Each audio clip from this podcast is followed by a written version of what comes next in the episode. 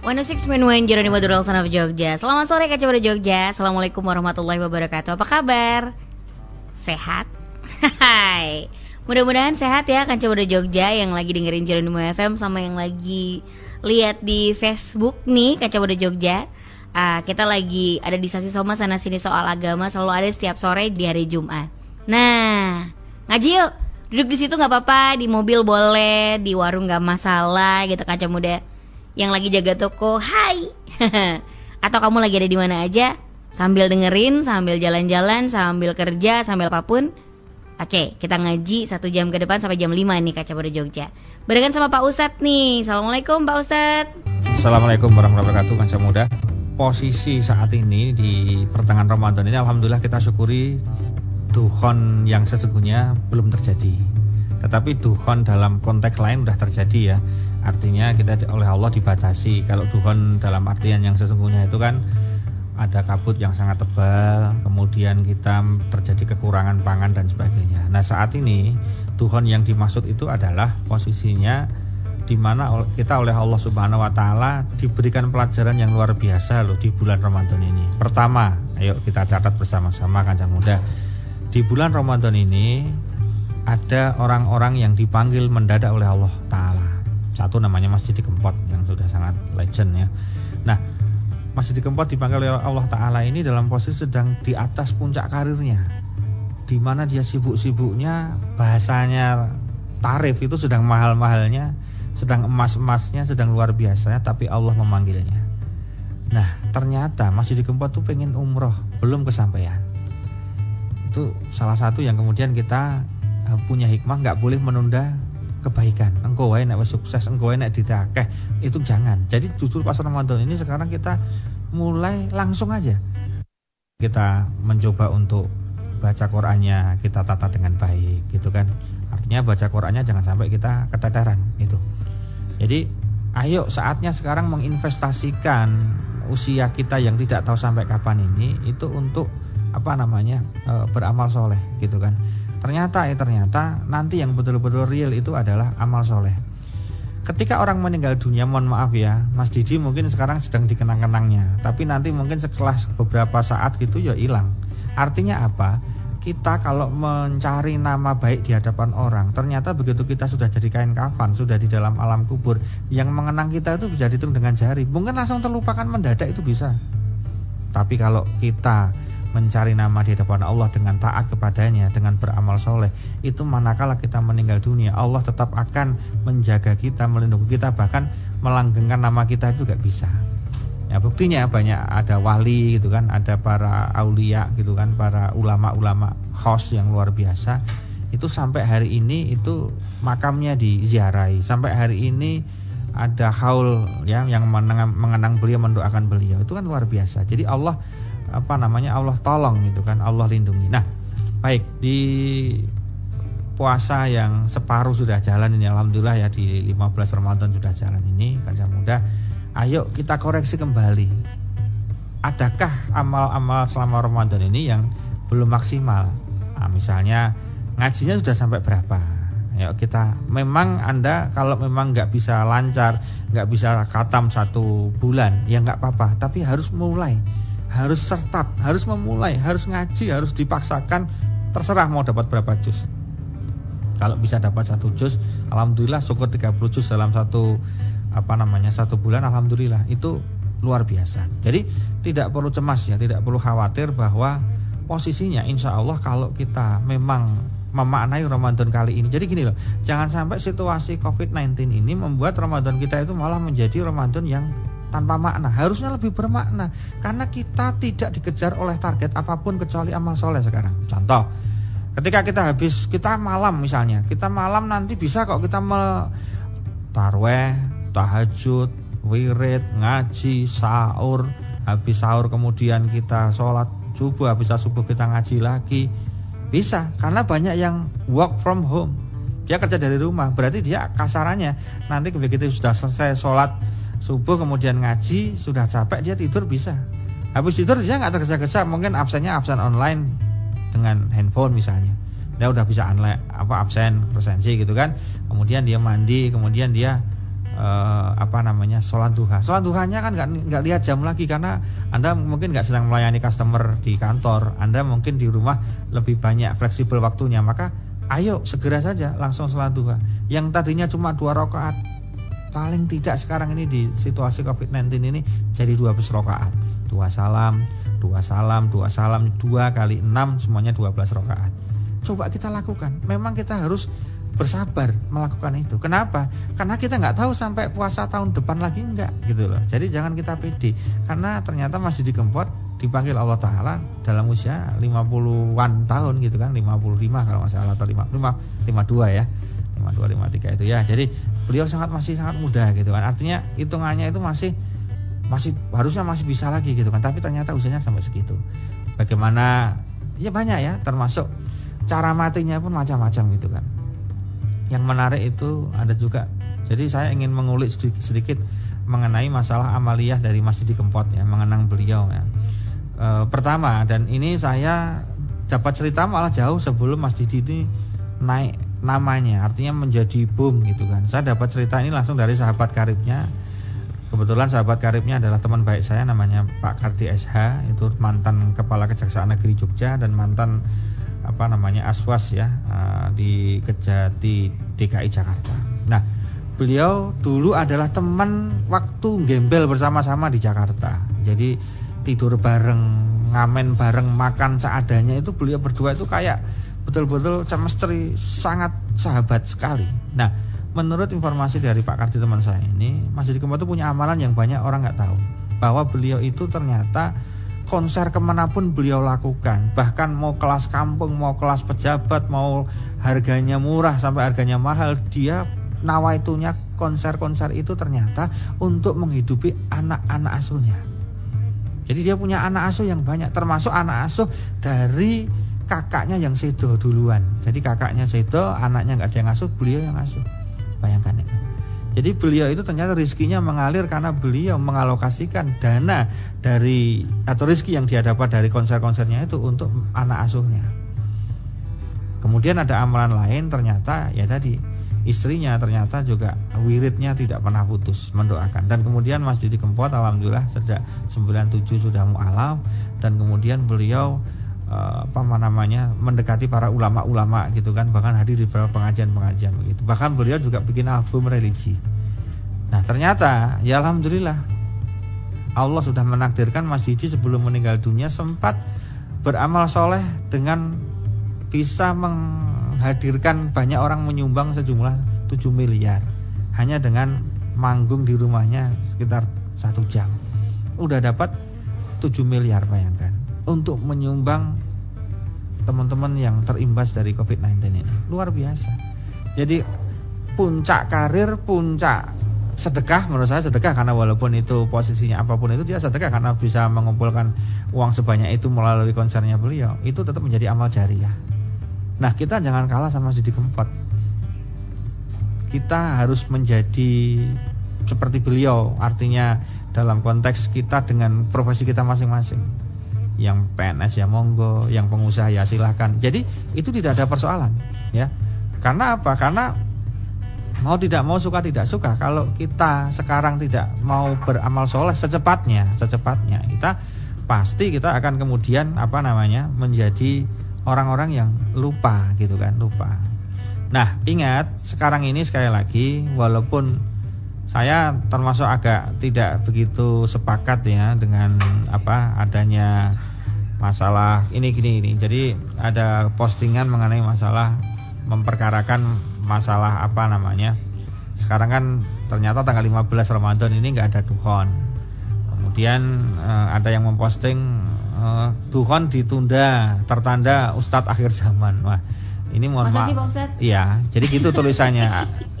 ya, duhon ditunda okay. tertanda Ustadz akhir zaman gitu kan. Ini sebetulnya Arab ngece Ustadz Ustadz kemarin yang Ustadz kemarin kemarin itu tidak pernah mengatakan besok tanggal di 2020 akan ada dukungan enggak tapi memang ada dugaan. dugaan ada hadis. cocok-cocokan istilahnya gitu. Nah kalau menurut saya walaupun hadis yang digunakan untuk duhon 15 Ramadan itu adalah doif Tapi hadis doif itu boleh saja kita pakai kalau itu untuk motivasi amal soleh. Hmm, ya ya. Ya nggak masalah. Ya, ya. Walaupun itu doif. Misalnya hadisnya doif tentang eh kan segera kiamat. Nggak apa-apa kita pakai. Wong ya itu manfaatnya banyak. Hmm. Termasuk ada tanya sama Ustadz saya mau tanya yang betul Allahumma lakasumtu atau dahabat doma'u. Hmm. Karena posisinya hadisnya ternyata anu Ustadz menurut beberapa share-sharean dari grup itu bahwa Allah malakasum itu hadisnya doib, dahabat doma'u hadisnya soheh. Yang betul gimana Ustadz? Saya bilang yang betul begitu ada takbir Allahu Akbar Allahu Akbar Anda bilang Allah malakasum itu dulu Habis Allah malakasum itu Anda minum Mhm. Habis minum Anda dahabat doma'u Wabdalatul uruku Wasabakal atu insya Jadi dua-duanya boleh dipakai. Ya terus habis itu kan Anda istirahat dulu nih Terus mau makan besar kan Mbak Ela Mhm. Nah mas mau makan besar itu baru Allahumma barik Lana. lana Oh, Jadi gitu. tiga-tiganya dipakai Loh Ustadz itu kan doif lah doif mana? Hadis itu dengan anda doa Bismillah apa? Anda doa ya Allah saya mau makan. Doif mana dengan itu? Yap. Ya doif kita bilang Itulah. ya Allah saya mau makan. Padahal itu ya boleh. Jadi doa kita yang tidak dituntunkan dalam Quran dan Sunnah Dalam hadis itu bukan berarti doa yang nggak boleh dibaca lah. Contoh Hmm. misalnya anda punya suami Suaminya sering mukul anda. Dikit-dikit mukul, dikit-dikit mukul Terus anda cari doanya referensinya nggak ketemu Atau anda nggak ketemu referensinya Mhm. Atau anda ngapalin susah sekali Mhm. Akhirnya doanya Bismillah ya Allah muka-muka garwa kula mboten ngantemi kula terus ya Allah sah nggak? Sah. Sah. Doif nggak? Doif nggak ada yang merewetkan itu. Iya. Super doif. Iya. Buatan Hiburan kita nggak ada sendiri ya? nggak ada. Oh, iya, iya. Tapi apa nggak boleh? Boleh. Orang tua orang tua kita itu mendoakannya sangat polos kepada Allah Taala ya Allah kalau mboten gadah napa-napa kula yakin jenengan saged nulungi anak kula ya Allah. Itu doa orang tua kita. Mhm. Itu doif banget nggak ada hadisnya, nggak ada perawinya, nggak ada sanatnya, nggak ada Mhm, matanya mhm, itu. mhm, mhm. Kalau di mau diverifikasi hanya perkataan orang biasa. Karena sebenarnya nggak Ya. semua orang tuh akhirnya Ya, jadi bisa kayak orang-orang Betul. di kampung atau Hmm. mbah-mbah zaman dulu kan ya Ya. nggak nyari buku dan macam-macam untuk itu Ya. ya Pak Ustadz. Ya, Jadi betul. Allah pasti tahu lah ya. Ya, jadi eh, sekarang adalah konteks yang paling penting adalah kita yang sering lupa begini kancah muda. Jadi eh, bersyukurlah ternyata Allah mendesain puasa itu untuk mengistirahatkan semuanya, termasuk harusnya mengistirahatkan kepentingan dunia. Hmm. Jadi bukan nggak nggak care sama dunia loh, tapi mengistirahatkan. Jadi istirahat itu ternyata menyehatkan. Coba anda bayangkan ketika kita kerja tanpa istirahat, Mhm. apa yang terjadi? Ya, ngeheng bablas. Iya bablas. Mesin dipakai terus jeblok Pak. Jeblok, gitu kan? Kompor kita.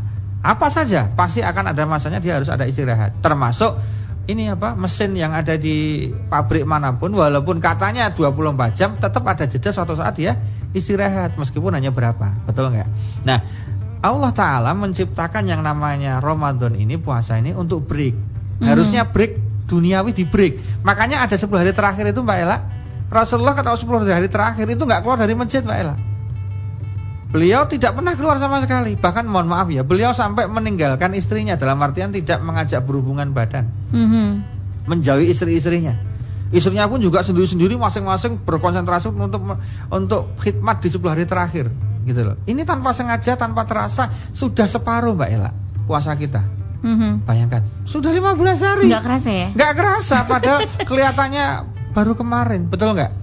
Iya. Iya kan? Ini ini cepat banget. Oh iya ini udah hari Enggak, ke 15 ya. Jadi ini kalau kita bicara amal soleh Terus kita sampai hari ini ngaji aja belum Taruh aja baru satu dua kali Ya Allah Mau nemui apa kita gitu lah. Hmm, iya. Nah karena apa Saya tadi bilang di awal Lockdown ini harusnya mensyukuri gitu Kenapa? Karena dengan lockdown Anda-anda nggak mikir banget kerjaan sekarang Bukan nggak kerja ya Artinya jamnya sudah mulai dibatasi mungkin beberapa kantor pulang lebih awal, beberapa kantor masuknya separuh-separuh, beberapa kantor nggak boleh masuk sama sekali. Mhm. Nah itu, jadi kita dipaksa oleh Allah sekarang di rumah amal soleh.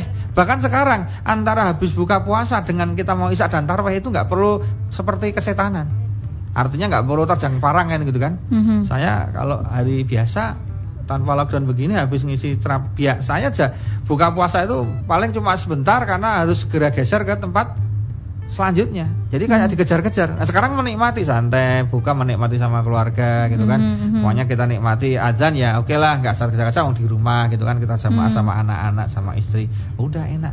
Jadi ternyata ternyata kalau kita mau mensyukuri nikmat bahwa harusnya situasi ini kita betul-betul nggak mikir dunia.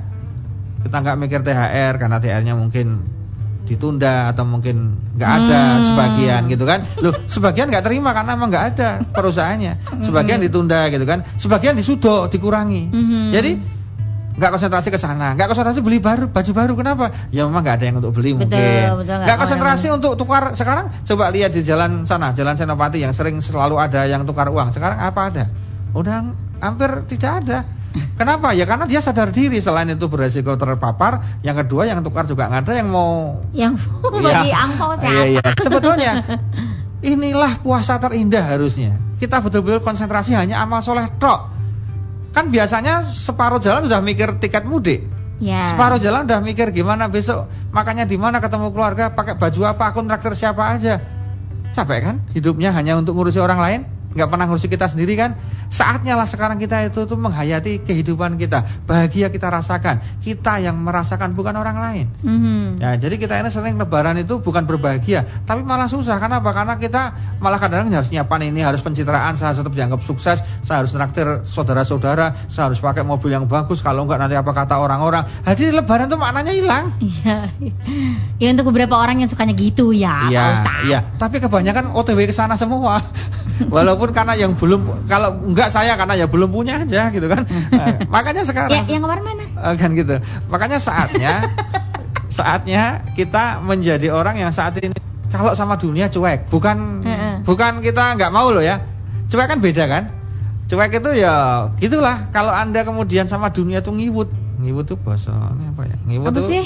ambisius betul gitu kan. Oh, iya, iya. Nah, sekarang mau cari apa toh? Mas Didi aja begitu dapat seperti itu meninggal. Untung alhamdulillah beliau meninggalnya Betul. posisinya luar biasa gitu kan menurut saya. Sudah ngumpulin Ya, eh, ya. apa? Walaupun di- beliau itu pengen umrah ternyata belum belum Belum. belum, bisa. Betul. Padahal kalau dari sisi uang itu saya yakin sedang nggak ada serinya duitnya. Artinya sangat kaya gitu kan. Makanya saat ini kita itu kalau mau berbuat baik jangan ditunda-tunda. Nanti aja, nanti aja, nanti aja begitu lockdown gimana? Nggak bisa ke mana-mana tuh malahan. Iya. Nah makanya sekarang kita berbuat baik janganlah ditunda-tunda. Tunda-tunda. Jadi gini loh, kita seringnya bilang nanti sholat Itu lagunya siapa ya? Bimbo. Oh, Bim- Mambo, Bimbo ya. ada nggak ya? Ya. On- Ono apa? Ya, boleh. Ora pada yakin ya. ya pernah ada, tapi nggak tahu masuk listnya ke mana. Oke, jadi kalau kita harusnya kanca muda saat ini, alhamdulillah kita betul-betul menikmati suasana yang harusnya berbeda dari yang biasanya. Jadi tingkat kemurungsung kan gini. Hampir separuh puasa kita sebelum Covid ini itu separuhnya itu untuk duniawi ya, betul nggak? Iya, betul. Kita belum beli baju loh, ya, Ma. Ayo kita kapan ke mall itu? Semua orang udah sibuk Iya, awal-awal Ramadan iya. aja udah takut kehabisan stok baju Eh, bagus. Iya. Dan sekarang ini mohon maaf ya, begitu ditawarin ada ini semuanya santai aja. Kenapa ya? Karena dia mikirnya siapa yang makan, ah, uangnya juga mepet. Lah, Ya, jadi gitu deh. eh, iya, iya. Ya jadi posisinya mereka menyesuaikan. Akhirnya apa? Akhirnya kenikmatan amal soleh itu harusnya yang kita apa namanya dasatkan. Oh enak ya ternyata iso katam 30 juz dalam satu Ramadan. Oh enak ya ternyata kita hari pertama sampai hari terakhir bisa taraweh tanpa bolong. Oh enak ya ternyata kita bisa sholat jamaah dengan keluarga dari hari pertama sampai terakhir nggak bolong. Oh enak ya ternyata kita puasanya nggak bolong sama sekali gitu kan. Mhm. Jadi ini yang harusnya kita value ini Mbak Ella yang harus kita naikkan ya bukan value yang lain. Karena sekarang ini Anda mau tampil dengan wow dengan gagah dengan ke- kekayaan kemewahan apa pun nggak ngefek malah nggak hati-hati malah dirampok zaman sekarang. Bisa jadi malah jadi bahan kriminalitas karena posisi ekonomi sedang seperti ini gitu ya. Nah maka monggo kalau kita mau menjadi insan kamil yang serius untuk ngejar takwa ya saat inilah saat yang terbaik Makanya tolong jangan kita tunda-tunda. Ini sudah 15 hari. Makanya sisa ini kita maksimalkan. Yang belum ngaji ayo ngaji. Maka ternyata kalau ngaji di bulan Ramadan itu Mbak Ella, bismillahirrahmanirrahim. Coba dihitung. Ba, sim, mim, alif, lamnya berapa? Ha, itu kan? Itu baru bismillah loh Mbak Ella. Udah berapa huruf? Satu hurufnya kalau pas Ramadan gini dilipat gandakan 10 kali. Wow. Bisa dibayangkan Bismillahirrahmanirrahim berapa berapa itu kali 10 Belum kalau kita baca satu juz, dua juz, 30 juz Sudah berlimpah luar biasa Baru dari sisi baca Qur'annya Terus ini kanca muda Ternyata Allah Ta'ala ini mendesain puasa itu Membuat sumbatan yang luar biasa menjadi pecah sumbatannya Nah apa itu? Ini menarik Sudah diriset Bahkan di, ditulis di beberapa jurnal kesehatan ada penyakit yang super power yang menurut vonisnya itu nggak pernah ada obatnya namanya adalah diabetes mellitus atau kencing manis. Ternyata kencing manis kalau nanti tanya ke dokter dan semua referensi medis itu penyebabnya adalah malfungsi daripada pankreas. Pankreasnya yang tidak berfungsi atau tidak bisa menyaring atau tidak bisa maksimal dalam bekerja. Bahasa kasarnya sel pankreas mati, Mbak Ella. Mm -hmm dan ternyata obat-obat yang ada yang itu ketergantungan sampai meninggal dunia itu itu obat-obatannya itu tidak berfungsi mengembalikan sel pankreas Mbak Ella hanya me, hanya memanipulasi tertentu sehingga kadar gulanya seakan-akan normal. Nah ternyata ya ternyata puasa itu dalam jangka panjang dia akan memperbaiki sel pankreas. Kapan? Nah ini kapan ini perlu akan saya bahas di segmen ini ya. Ya kapan itu? Ternyata kita puasa itu kanca muda semuanya itu dibagikan menjadi kalau kita bahasanya kita puasa itu berapa jam? Ayo kita hitung. Berapa jam? Uh, jam setengah enam, setengah tujuh kan mulai itu Enggak, jam ya? Ya mulai dari. Hitungannya sejam tuh setengah enam, setengah tujuh, setengah delapan, setengah sembilan. Bukan, bukan, bukan. Kita puasa itu dari dari subuh, adzan yeah. subuh sampai dengan buka puasa itu berapa jam? Banyak. berapa? 12 kan? 12. Pas hitungan 12 ini ternyata tahu nggak kanca muda kalau kita makan kenapa dokter itu selalu agak rewel tolong habis makan sahur jangan tidur ternyata 4 jam pertama itu posisinya makanan itu baru dicerna 4 jam yang pertama jadi kalau kita makan dari makan kita itu 4 jam ke depan itu baru proses dicerna 4 jam selanjutnya itu baru proses pengambilan sari-sarinya untuk difungsikan. Mm -hmm. 4 jam selanjutnya itu baru kosong kalau di, kita nggak makan. Bayangkan kalau kita sehari tiga kali makan, jadi belum sempat mencerna maksimal. Sebetulnya aturan makan pagi, kalau makan pagi ke makan siang masih agak mending ya. Makan mm -hmm. pagi setengah siang, siang makan, sore makan, malam makan itu kan nggak ada istirahatnya pencernaannya. Mm -hmm. Ternyata yang bisa membuat pankreas itu berfungsi yang bisa membuat aliran darah menjadi lancar, semuanya organ cerna itu menjadi sehat kembali. Itu adalah dimulai dari jam berapa? Jadi jam 4 pagi sampai tambah 4 kan 8. 8 ini adalah proses makanan dicerna. 8 sampai 12 itu proses makanan diserap sari-sarinya.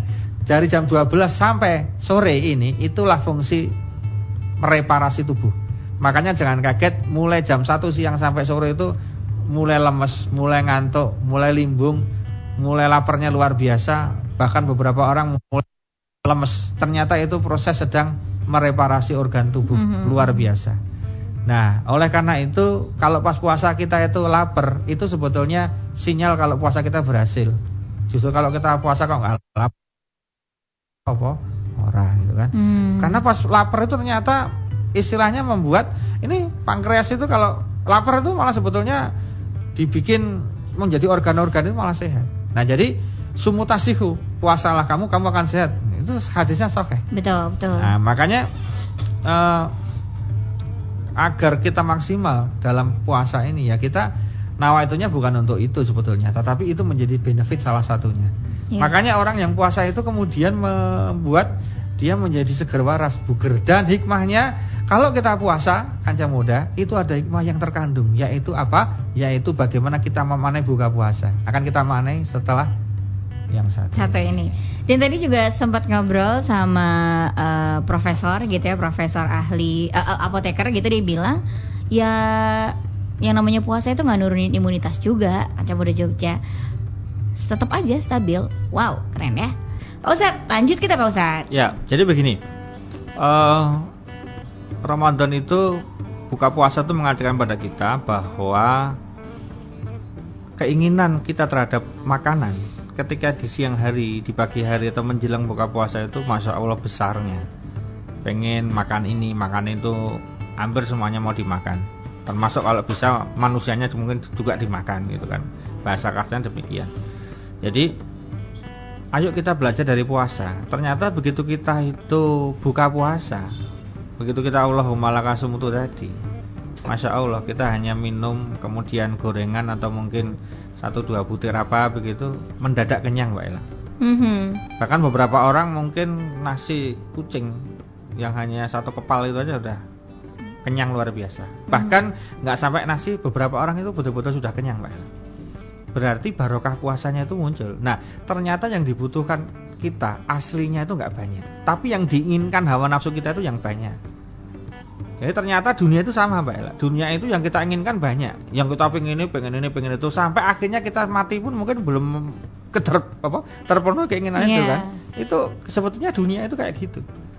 Makanya siapa sih orang yang paling lelah kata Ibnu Qayyim al-Jauziyah.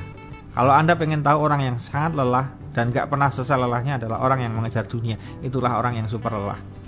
Coba nggak percaya, kita buktiin. Apa yang Anda inginkan sekarang ini? Dunia lo ya. Apa? Coba Anda ingin apa? Saya pengen Yang dunia pokoknya. TV flat. Ya sudah. Begitu Anda pengen TV flat itu, Anda beli yang paling Segitu doang. Ya, enggak. Itu salah satu item bukan segitu doang. Oh iya oke. Oh ya, itu tidak salah karena itu memang sudah dunia. TV flat di kamar, gede Di- gede kalau sama saluran TV-nya. ya wes komplit gitu ya. Ternyata Iya. begitu ada produk lagi. Sekarang dulu kan namanya baru ada TV kan apa namanya? Sekarang ada smart TV. Iya, jadi ternyata kita beli yang paling mahal dan paling baru saja. Begitu kita keluar ke habis masang nonton sebulan, nggak usah sebulan, satu dua minggu gitu. Terus kita posisi jalan-jalan ke toko atau Ada lagi. ada yang lebih bagus lagi. Nek kono pira ya, pah, mah, betul nggak? Hmm. Akhirnya apa? Anda nggak menikmati TV-nya, tapi Anda menikmati pengen dapat house TV yang baik lagi. Mhm. Padahal isinya sama aja. Betul nggak? Isinya Betul. kan ya gitu-gitu aja. Digedein terus, digedein terus, digedein terus. Iya kan gitu. Iya. Sampai akhirnya sampai mati pun Anda belum puas terhadap TV yang Anda miliki. Rumah naik kelas sekarang. Pengen rumah. Ternyata begitu punya rumah, itu nanti upgrade terus memang. Iya. yang besar luas ada kolamnya ada sampai detail sampai ada orang itu bangun terus sampai dia mati itu nggak selesai bangunnya lemak mangdek ya pas dia mati wae jadi dia bisa menikmati betul-betul rumahnya itu berhenti ber- membangun tuh nggak pernah ada Dia udah bikin sebagus itu, Masih mati, kurang aja. Kasih warisan buat anaknya, sama anaknya dirubah lagi. oh iya yang lebih parah lagi itu adalah dia punya satu terus pengen dua Oh iya. ya kan akhirnya apa alasannya Nafsunya mengatakan kalau kita ke hotel kan mahal, kalau kita punya rumah di sana kan kita lebih murah. Ternyata tidak, malah lebih mahal. Sebetulnya kayak hotel, kayak rental, kayak apa pun itu justru lebih murah. Makanya orang-orang yang sekarang itu, mohon maaf ya, perusahaan itu sudah keep it stupid, dia pinter, dia Hmm, betul-betul fungsional. Perusahaan gede itu sekarang malah nggak beli armada, nyewa armada. Nyewa aja. Jadi karena- silakan ya kamu yang servis, silakan kamu yang merawat, saya pakai aja, gitu kan? Dan itu ternyata asik. Jadi ternyata posisinya banyak orang yang ketipu sekarang ini. Karena apa? Ternyata semakin banyak barang item yang nempel di diri kita, semakin pikiran diri kita dan semakin bertanggung jawab terus, betul nggak? Mhm. Anda tadinya punya mobil, nggak punya mobil terus punya mobil, pasti mikir. Kok nggak lebih enak ya cari yang ternyata ber AC tapi pas jengglongan nggak enak, cari yang suspensinya Nah, bagus. nggak usah gitu. Silahkan Anda masuk ke channel YouTube apa pun itu yang bidang otomotif misalnya. Mhm. Anda sekarang ketik aja merek mobil apa yang tahun 2000 berapa udah muncul. Jadi kita sedang di 2020 nih. Ketik yang 2021 udah keluar mobilnya. Mhm, Minimal sudah ada gambarnya, sudah ada fotonya, ada videonya gitu kan. Desain barunya Iya. ya. Terus kamu mau beli yang kapan? Eh, kalau pengen namanya beli yang tahun 2050 aja besok. belum ada Pak Ustaz, Ya belum jelas ada. jelas baru jelas Anda sampai mati nggak punya malah Iya, malah, iya. malah aman. Daripada Anda beli yang terbaru baru aja make sebulan ternyata muncul yang baru. Padahal hanya facelift misalnya. Tapi Anda tetap kecewa. Wah kok ya wingi ra wingi-wingi ya. Wah aku dulu sabar sithik aduh entuk sing apik. Kita itu selalu menyesal dengan dunia, tapi nggak menyesal kalau kita nggak sholat subuh, nggak menyesal kalau kita tadi nggak ngaji, nggak menyesal kalau kita nggak tarweh itu loh. Masalahnya di situ. Tapi kita kalau masalah dunia itu menyesalnya luar biasa gitu kan. Mhm. Waduh tahu gini ya kemarin kan proyeknya bisa dapat. Jadi nggak pernah nyesal kayak ke dunia. Tapi kalau masalah akhir nggak pernah coba. Waduh ini kok saya itu nggak pernah tahajud nggak pernah nyesel. Nggak pernah dua nggak nyesel. Nggak pernah sodako nggak nyesel. Bahkan ada orang dalam hidupnya nggak pernah sholat yang nggak nyesel. Itu kan sebetulnya luar biasa. Nah ya untung aja. Artinya eh, kalau semua jenazah itu bisa testimoni, itu saya kira orang sholat semua. kalau semua jenazah itu bisa testimoni gitu wawancara gitu kan. Ini yang mati sudah cukup lama nih coba dihidupin, kita wawancara gitu. Itu keren itu pasti. Tapi kan nggak mungkin ada. Inilah bahwa Allah menguji kita itu di situ. Kalau semuanya bisa testimoni, ya udah itu semuanya pasti mendadak sholat gitu kan. Kenapa ya? Karena krusnya belum berlaku. Jadi ada kalanya uang itu nggak akan dipakai. Ada kalanya harta tahta apa pun yang kita punya nggak akan terpakai. Begitu kita di alam barzah itu krusnya beda Mbak Ella. Mata uang yang digunakan beda, value-nya beda yang asal jauh-jauh misalnya kita kan kalau mau pergi ke sebuah tempat misalnya di luar negeri kan Anda merasakan tambah lah mungkin di Singapura atau mungkin di Hong Kong itu dan di mhm. teman-temannya itu kan beberapa wahana itu kan Anda harus pakai kartu tertentu krusnya krus itu kalau nggak pakai itu nggak bisa bahkan mata uang kita mungkin juga nggak bisa kalau nggak ditukerin dulu berarti apa di alam barzah itu ada mata uangnya khusus juga. Di hmm. alam akhirat nanti di yaumul hisab itu juga mata uangnya, uangnya beda, berbeda, pahala. pahala. Jadi pahala. saldonya sudah nggak. Jadi saldo Anda sudah hangus. Sudah hangus sama sekali sudah nggak Uang mau dikumpulin sebanyak apa pun nggak bisa digeret ke nah. Dan dipindahin nah, saldonya ke dalam begini, bentuk pahala. Hampir semua orang itu bisik-bisiknya setan itu begini loh. Setan itu selalu membisikkan pada orang, kamu sekarang ngumpulin duit dulu nggak sholat tuh nggak apa-apa. Wong ya kamu sibuk sekali kan. Nanti kalau udah banyak sedekah. Nah kalau kamu udah banyak uangnya, kamu udah betul-betul di karir yang puncak, kamu sudah uangnya itu nggak ada serinya. Nah saat itulah kamu balas, kamu langsung haji, kamu langsung umroh, kamu langsung bangun masjid, kamu langsung sholat nggak pernah keluar masjid karena semua kebutuhan mudah terpenuhi. Jadi kamu nggak mikir dunia lagi. Itu yang tepat. Jadi sekarang nggak apa-apa nggak sholat, nggak apa-apa nggak puasa. karena apa? Karena untuk meraih sukses dulu kalau udah sukses, kamu ibadah itu enak.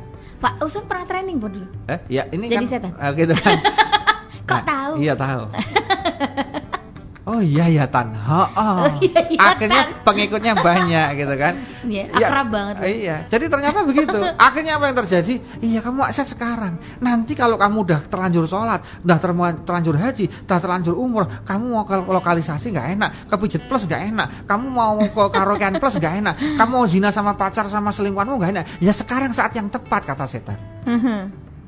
Ternyata itu saat terakhir dia di dunia. Nah, untuk bilang balik, waduh, belum pernah ke lokalisasi, baru sekali pijet plus langsung mati di sana, masya Allah. Iya, iya, iya. Belum pernah mabuk, baru mabuk sekali mati dia, masya Allah. Ya, kita nggak tahu juga ya umur kapan diambil juga kan, memang Betul. Pak Ustadz ya. ya. Jadi ya, itu kan sesegeralah melakukan sesuatu kebaikan gitu. Iya, karena ini ada yang kasih masukan Pak Ustadz. Oke, gimana? Jadi dari Mas Prima Agus Setiawan di Kota Gede, bagi yang sudah tahu hakikat puasa pasti buka dan sahur tidak aneh-aneh.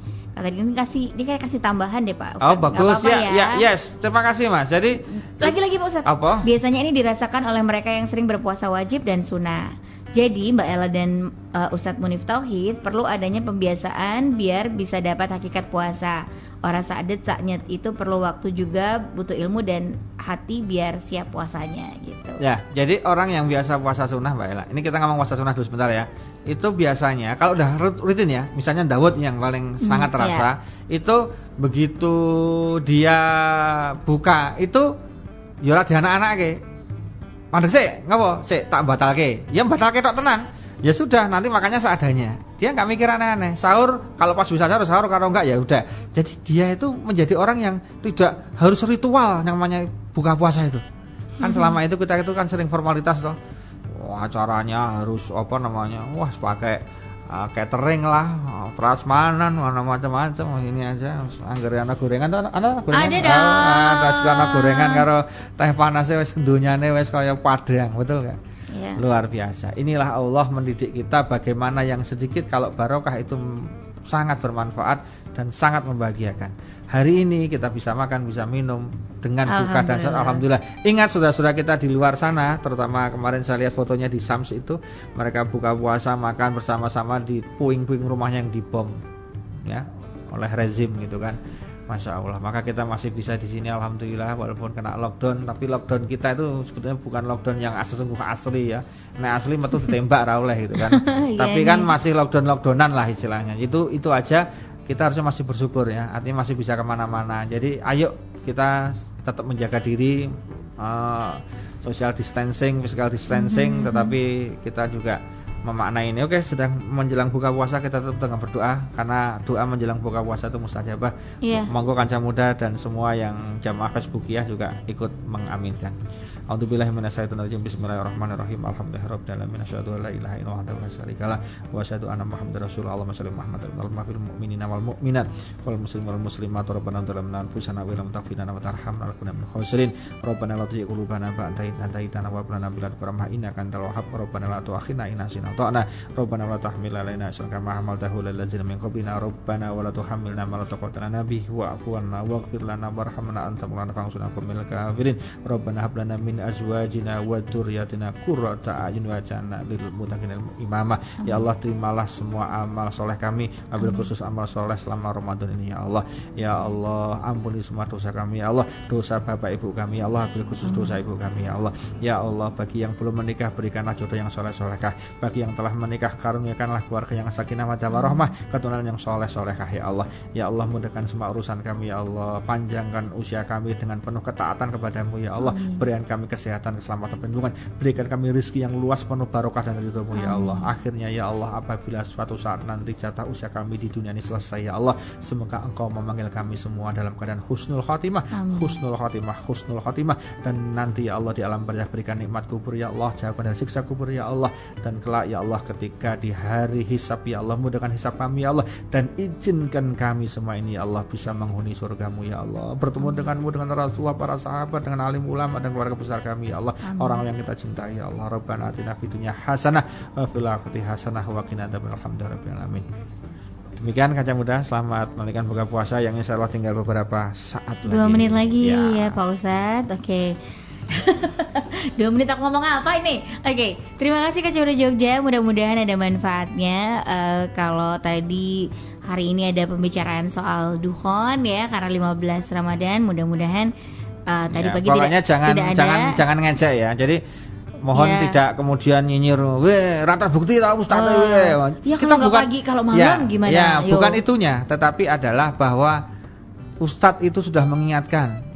Jadi harusnya kita terima kasih, bukan Ya. malah menyinyir gitu kan. Ya, Ya, ya, besok ya. kalau ada apa-apa kamu gituin, tahu-tahu kalau dukunnya sama Allah dibikin nggak pas Ramadan gimana? Yo, Ayo. gimana yo? hari Jumat juga. Ayo, gimana? nggak siap kan Ya. ini kan kita jadi Iya. lebih awareness jadi uh, apa namanya semua yang dilakukan jadi uh, kira-kira yang berpahala aja deh yang ada nilai pahalanya aja nggak melakukan hal yang sia-sia apalagi di bulan Ramadan ini Kaca Muda Jogja. Jadi oke terima kasih buat kamu yang udah dengerin Kaca Muda Jogja. Kalau mau lihat di Facebook bisa lihat di Facebooknya Ustadz Munif Tauhid. Kalau kita siaran di Sasi Soma selalu setiap Jumat insya Allah direkam dan ada di sana. Kaca muda kalau mau dengerin lagi sekarang lagi di mobil lagi di jalan gitu lagi dengerin tapi ketinggalan bisa lihat beberapa rekaman di sana gitu ya kita di Masjid Sati Dirzana ada di Jeronimo ada dan juga beberapa yang kita bikin sendiri juga ada nih kaca muda Jogja Spotify, Spotify. Spotify.